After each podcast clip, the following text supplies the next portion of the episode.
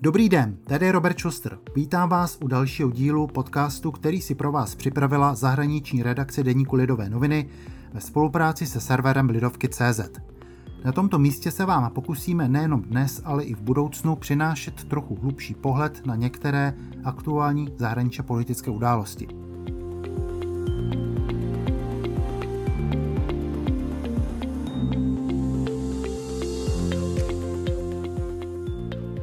Tématem tohoto vydání bude desáté výročí války v Sýrii. Je to konflikt, který nás už bohužel provází několik let a jehož aktuálnost si možná uvědomíme pouze tehdy, pokud narazíme na nějaké obzvlášť drsné záběry v televizi nebo v novinách. Vítám tu dnes kolegu Marka Hudemu, který je členem komentátorského oddělení Lidových novin a dlouhodobě se věnuje sledováním situace na Blízkém východě. Ahoj Marku. Ahoj. Opět jsme se spojili na dálku, protože aktuální pandemická opatření nedovolují, abychom podcast natáčeli přímo v naší redakci. Marku, válka v Sýrii, 10 let. Když se vrátíme zpátky, jak to celé začalo tenkrát? Souvisejí tamní události bezprostředně s takzvaným arabským jarem? Tak eh, jestli se ptáš, jak to začalo, tak my víme eh, docela dost dobře, jak to začalo, že to byla reakce na události v Derá eh, ve městě, kde 15 eh, mladíků nebo spíš dětí napsalo nápis vyzývající k odstoupení tehdejšího a současného prezidenta a diktátora Bašára Asada. A byli začeni tajnou policií, byli mučeni a tajná policie odmítla vydat jejich rodičům údajně ještě s nějakým eh, výsměšným dovědkem, no, z toho si nic nedělejte, bude po nich, ale vy si uděláte nový, teď máte vlastně dětí dost. No a potom následovaly velké demonstrace v Alepu a v Damašku, to bylo o několik dní později, 15. března. A eh, do těch už začala střílet policie a tím vlastně začala občanská válka v Sýrii. A teď, kdyby jsme se podívali na to, proč začala, tak samozřejmě tam asi bylo několik důvodů, nebo eh, zpětně vidíme několik důvodů. Jednak to bylo to očekávání toho, že se eh, doopravdy něco změní. To arabské jaro nastavilo velké očekávání eh, v celém arabském a části muslimského světa. Pak tady bylo to, že přece jenom Hasad přes všechny své negativní stránky se v určité době jevil jako docela eh, reformní vůdce, který dokáže občas ustoupit tomu tlaku eh, ulice, volání po demokratizaci. Je to moderní muž a ví, jaký je duch času. A konečně za třetí, dnes se hodně mluví o tom, že to bylo způsobeno také Eh, určitým ekonomickým tlakem, který byl vyvolán suchem, horší úrodou, eh, problémy s půdou, zabíráním půdy a celkově eh, takovou vnímanou nestabilitou. A konečně, já bych dodal za čtvrté, ten režim, přestože se navenek jevil vnitřně velmi stabilní, tak ve skutečnosti byl vnitřně velmi nestabilní. Tím chci říct, že Eh, tam existovala v Sýrii velká kontrola eh, ze strany tajné policie, tajných služeb eh, nad společností, ale zároveň tam existovalo ve společnosti velké pnutí, velká nenávist. Já bych to ilustroval na jedné příhodě, když jsem tam kdysi dávno byl, tak tam určití lidé prostě ve dne říkali, že Bashar Assad je vlastně docela fajn a všichni ho mají rádi, a v noci měli, tak, tam se prodávaly takové baterky eh, s průsvitkou, kde byl portrét Bašara Asada. Oni si v noci eh, posvítili, když tam nikdo nebyl na zem a potom portrétu dupali. Eh, kdyby se směl teď pokusit, je to samozřejmě velmi obtížná otázka, ale vymenovat všechny ty aktéry, kteří se do té války v průběhu posledních deseti let zapojili, tak koho bys všeho, koho, koho všechno bys musel uvést?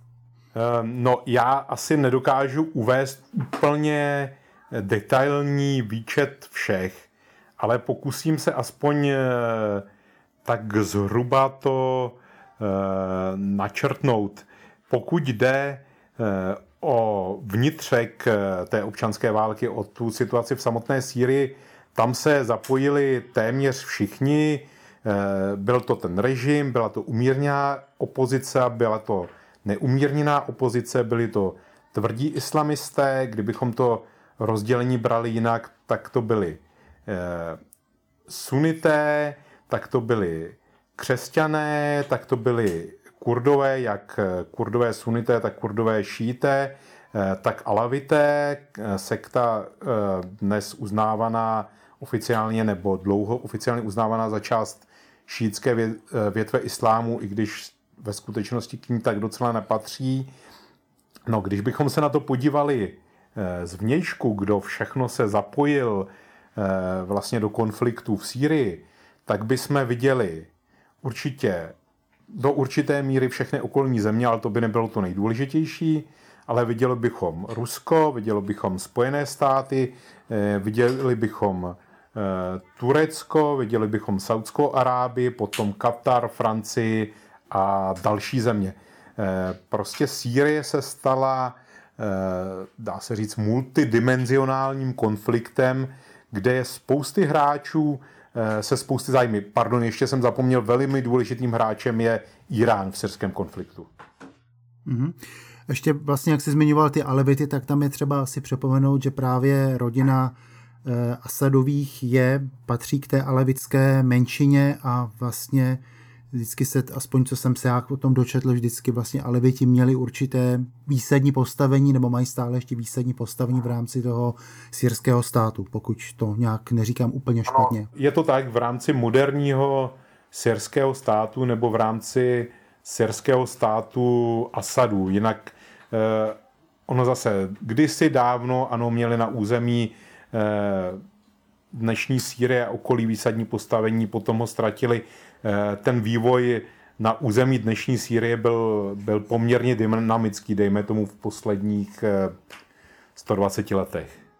U vymenování, nebo když jsme byli u vymenování těch aktérů, kteří hráli nějakou roli v syrské občanské válce, tak eh, přece jenom jeden aktér je tam ještě příznačný tím, že to je vlastně teroristická organizace Islámský stát, která jednu dobu kontrolovala velkou část území syrského státu. Bylo to spojeno s ambicí vytvořit jakýsi kalifát, který by zahrnul území Sýrie, Iráku, pokud se nepletu až někam do Libanonu, tak byly ty původní velkolepé plány. Eh, syrské město Raka se stalo centrem tohoto takzvaného islám nebo kalifátu. Ehm, v čem se vlastně ten islámský stát eh, lišil, pokud jde o jeho východiska, o jeho představy od těch jiných islamistických skupin, které se zúčastnily války v Sýrii? Ty jsi vymenoval eh, ty ambice islámského státu, ale ty ambice islámského státu byly eh, v tom konečném důsledku nebo v těch jeho vizích mnohem větší. Ty byly Eh, doslova celosvětové nebo minimálně se týkaly území, která kdysi ovládali muslimové, byli na nich muslimové, případně dnes jsou tam muslimové. Eh, šlo o to, že islámský stát je, byl a je něco, co bych snad nejlépe přirovnal ke komunismu. To je vlastně snaha vytvořit ráj na zemi, vytvořit skutečně islámský stát řídící se zásadami islámu a podobný té idealizované říši prvních chalífů a Mohameda a vytvořit to hned teď tady, což ty jiné radikální a teroristické organizace neměly a zároveň je to chiliastické hnutí, které očekává konec světa, které očekává a přivolává eh, střetnutí Eh, s těmi silami zla, což jsou tady, dejme tomu, síly západu. Je to hnutí, které k sobě svolává hlavně mladé, ale i všechny, kteří se chtějí eh, zúčastnit životního projektu, eh, který změní svět. A tím to bylo vlastně něco úplně jiného a do určité míry to v některých částích Blízkého východu nahradilo všechny ty ideologie, které zklamaly, ať už to byl eh, liberalismus, ať už to byl arabský nacionalismus, ať už to byl ten socialismus nebo komunismus. Mm-hmm. Ten islámský stát, když se u toho tématu ještě zastavím chvilku, byl poražen v zásadě vojensky, dá se říct, aspoň teda mm, už jenom minimum území z dnešní Sýrii je pod jeho kontrolou, pod kontrolou jeho jednotek. Nicméně eh, experti na Blízký východ říkají, že to zdaleka ještě neznamená, že by ten islámský stát a tahle ta vize, jak si o ní před chvilkou mluvil, to znamená ta chiliastická představa, eh, že by to zaniklo. Že? Hodně se také hovořilo o tom, že islámský stát žije dál na sociálních sítích, ty jeho YouTube kanály a, a tweetové, eh, twitterové účty dál žijí. Eh, tak jak to vlastně dneska je? Jak moc silný islámský stát je a hlavně jak moc reálnou hrozbou stále ještě je? Já si myslím, že je docela silný. Mě osobně překvapuje, že není až natolik tím virtuálním chalífátem, to znamená obnovením toho eh, chalífátu. To je, to je vlastně islámská říše pod vedením chalífy, který je náboženskou a zároveň i vojenskou a vládní autoritou tak nevznikl ten virtuální chalífát na internetu v takovém rozsahu, jak jsme čekali. Naopak islámský stát zůstal hodně fyzický, eh, je poměrně silně eh, přítomen v Sýrii a hlavně v Iráku. A je to zajímavější o to, že člověk by čekal, že to zklamání z toho, že ta fyzická říše, ta, ten fyzický prostor, kde uplatňuje své vize, téměř zanikl, takže tím zanikne i ta jeho přitažlivost, ale není tomu tak a uvidíme, eh, co se dál bude dít. Jo. Ty předpovědi vždycky byly, že se bude nějak metamorfovat v něco trošičku jiného. A pokud jde o to, jak je nebezpečný, já si myslím, že nebezpečný docela dost těch útoků je, eh, fyzických útoků je doopravdy hodně, já si nepamatuju z hlavy tu statistiku, ale je jich několik, eh, několik za měsíc, možná několik za týden podle toho, co bereme jako dostatečný útok, jestli je to prostě zapálení auta, nebo prostě výbuch bomby, nebo prostě jenom střelba na někoho, nebo zastřelení někoho. Mm-hmm. Když jsi před chvilkou vymenoval ty aktéry, kteří se nějakým způsobem do války v Sýrii v posledních letech zapojili, tak nelze opomenout vstup jednoho z nich, a to je Rusko, které přeci jenom svého času na sebe strhlo velkou pozornost. Ehm, dá se říct dokonce, že by vstup Ruska do konfliktu na straně Pašíra Asada s jasnou snahou nebo s jasným cílem ho udržet eh, u moci, že to rozhodlo nakonec eh, vůbec o osudu té války nebo o tom, že nakonec vlastně ta, ta oficiální vládní strana v čele se s Asadem eh, ten konflikt v zásadě vyhrála? Ano, bylo to Rusko a byl to Irán. Eh, v okamžiku, kdy zasáhlo Rusko, to byl, eh, to byl rok 2015, tak eh, Bashar Assad byl téměř na lopatkách. Jemu docházela palebná síla a docházeli mu vojáci. A Rusko mu dodalo tu, tu palebnou sílu, dodalo mu, dodalo mu techniku, dodalo mu, dodalo mu experty a tu palebnou sílu, tím myslím především letectvo, případně raketové e, údery e, na pozice Asadových nepřátel. A potom tady byl Irán, který mu poskytl ten kanonenfutter. Irán vytvořil námeznou armádu e, doopravdy z desítek různých národů a národností, které rekrutoval a, a byli to, já nevím, Afgánci, byli to Pákistánci, byli to Iráčani, který zaplatil a poslal bojovat do syrské občanské války a tyhle ty dvě země Bašára Asada zachránili. Já si myslím, že především Rusko toho Bašára Asada bude držet nadále a nenechá ho padnout. A kdyby si třeba srovnal přístup Ruska v tomhle konfliktu a Spojených států, které možná hrály na začátku určitou roli, pak mám spíš pocit, že se stáhli, přenechali pole eh, ostatním aktérům. Eh, jak bys hodnotil nebo srovnal ten jejich přístup? Eh, Spojené státy neměly nikdy jasnou strategii a dokonce ani taktiku, a to dokonce ani za jednotlivých prezidentů. Obama pohrozil Sýrii, že tvrdě zasáhne syrskému režimu, že tvrdě zasáhne, když použije chemické zbraně. Syrský režim je eh, použil, nakonec došlo k nějakému kompromisu, že budou odstraněny, potom je použil znovu, téměř nic nestalo.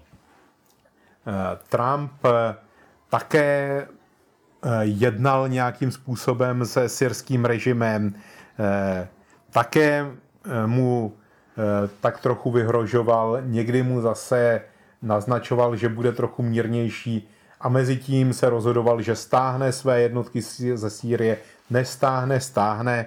Eh, jedním slovem byl to zmatek, který nevedl eh, k žádnému výsledku. Když to Rusko prostě se k něčemu rozhodlo, rozhodlo se po nějaké době, že v Sýrii zasáhne, zřejmě se i rozhodlo, eh, co za to chce, to znamená, že za to chce vliv, že za to chce vojenské základny, a tohle to prostě má a drží si tu svoji pozici. Samozřejmě jsou, je tam určitá taktická část ve vztahu ke Kurdům, ve vztahu k jednotlivým složkám toho syrského oficiálního režimu, ale prostě Rusko se rozhodlo, co chce a to má.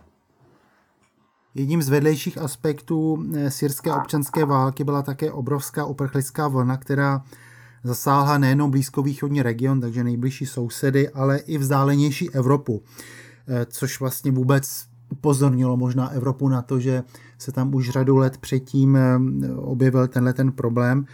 Eh, dá se vůbec odhadnout, kolik lidí za těch deset let ze Sýrie uprchlo a případně kde většina z nich skončila? Já myslím, že se to dá, dá zhruba odhadnout. Eh, jsou to, jsou to miliony lidí. Myslím si, že těch eh, vnitřních uprchlíků je k sedmi milionům, to znamená ty, kteří, kteří museli opustit své domovy uvnitř Sýrie a mám dojem, že to číslo těch lidí, kteří utekli do zahraničí, je k nějakým 6 milionům. Eh, je otázka samozřejmě, jak to počítat nebo co počítáte za syrského uprchlíka, protože je potřeba poznamenat, že eh, podle některých údajů se syrským uprchlíkům za těch deset let narodilo až milion dětí. Takže vlastně ty počty těch uprchlíků i, i autonomně rostou.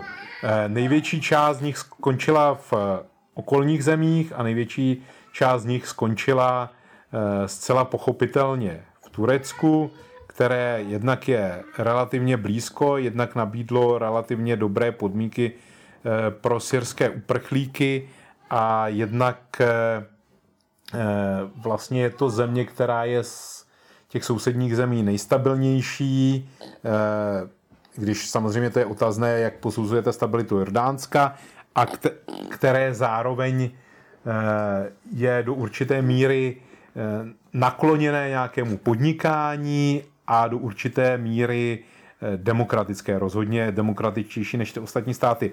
A já bych tomu jenom rád poznamenal, že pokud jde o ty uprchlíky do Evropy, tak to byly kromě takové první vlny, která se částečně vrátila, většinou, eh, my bychom řekli, dejme tomu sekundární uprchlíci. To byli uprchlíci, který, kteří už ze Sýrie uprchli a potom prchali dál.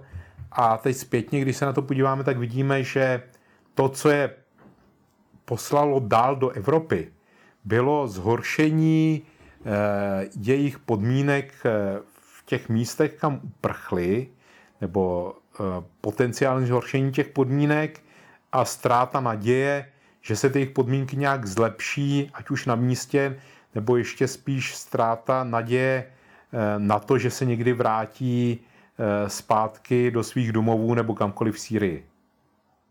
Na závěr možná vůbec nejtěžší otázka, ale musím ji samozřejmě položit. Jaké jsou z tvého pohledu eh, budoucí perspektivy Sýrie? Je to země, která je úplně vyčerpaná, ekonomicky samozřejmě na dně.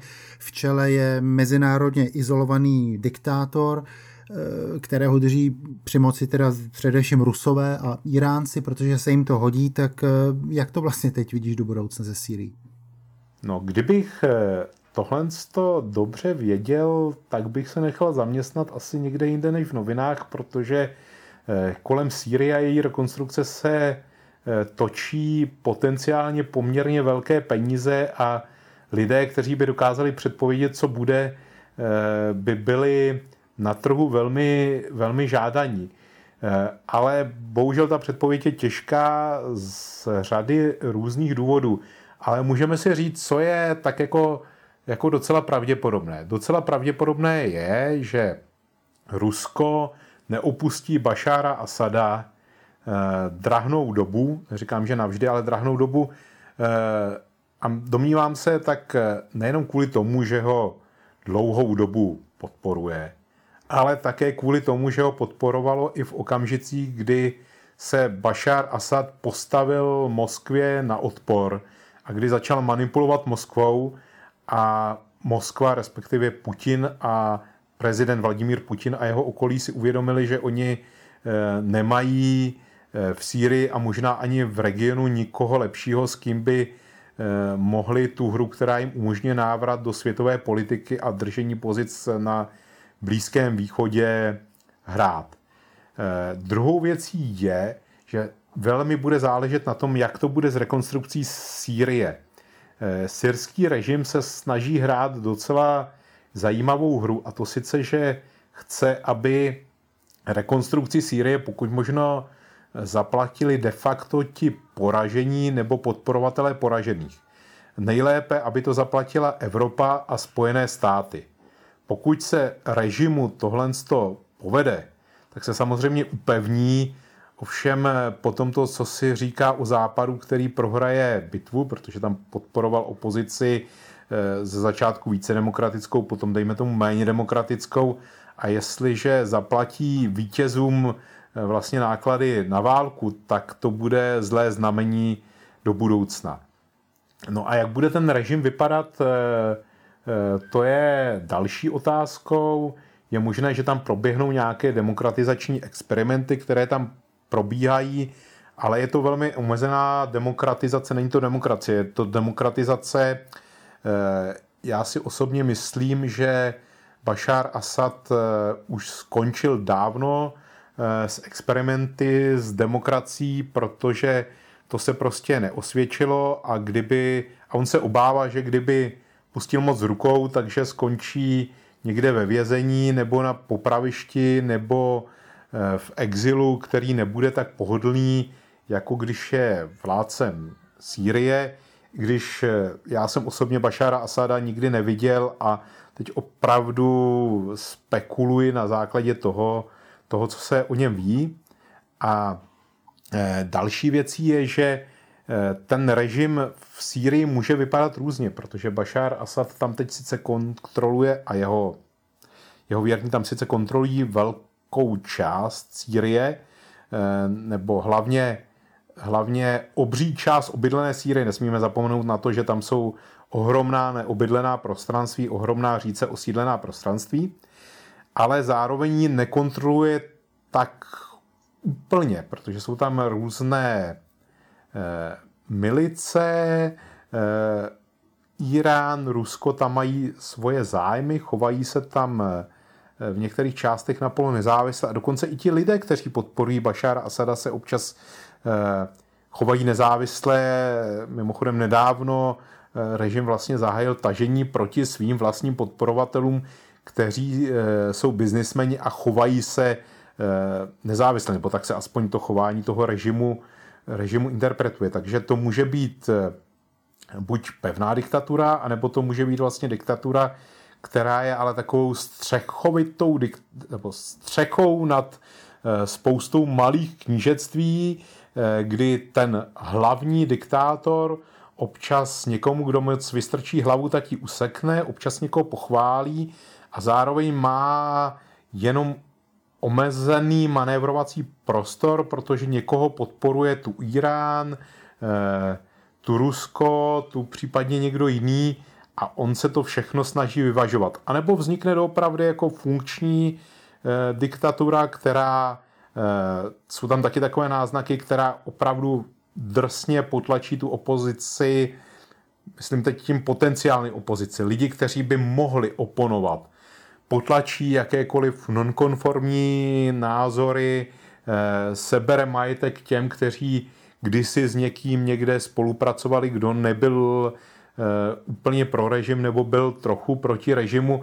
A to samozřejmě zase bude Eh, režim do jisté míry velmi slabý, protože bude závislý jenom na těch opravdu kývačích a na, tom, na, tom, na té přetvářce, na tom podřízení se, která není nikdy úplně pevná, protože mu budou chybět ti skutečně nadšení přisluhovači kteří s nadšením prostě dělají pro ten režim i to, že, že někoho uh, umučí, ubijou k smrti a bez toho se ten režim vlastně neobejde. Tak to byl další díl světového podcastu Lidových novin, který vznikl ve spolupráci se serverem Lidovky.cz. Děkuji Marku Hudemovi, že nám věnoval svůj čas a budu si těšit zase příště. Já také moc děkuji, nashledanou.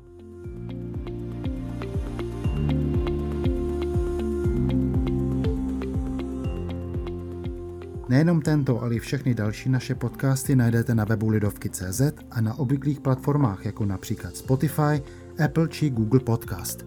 Za pozornost vám děkuje a všechno dobré přeje Robert Schuster.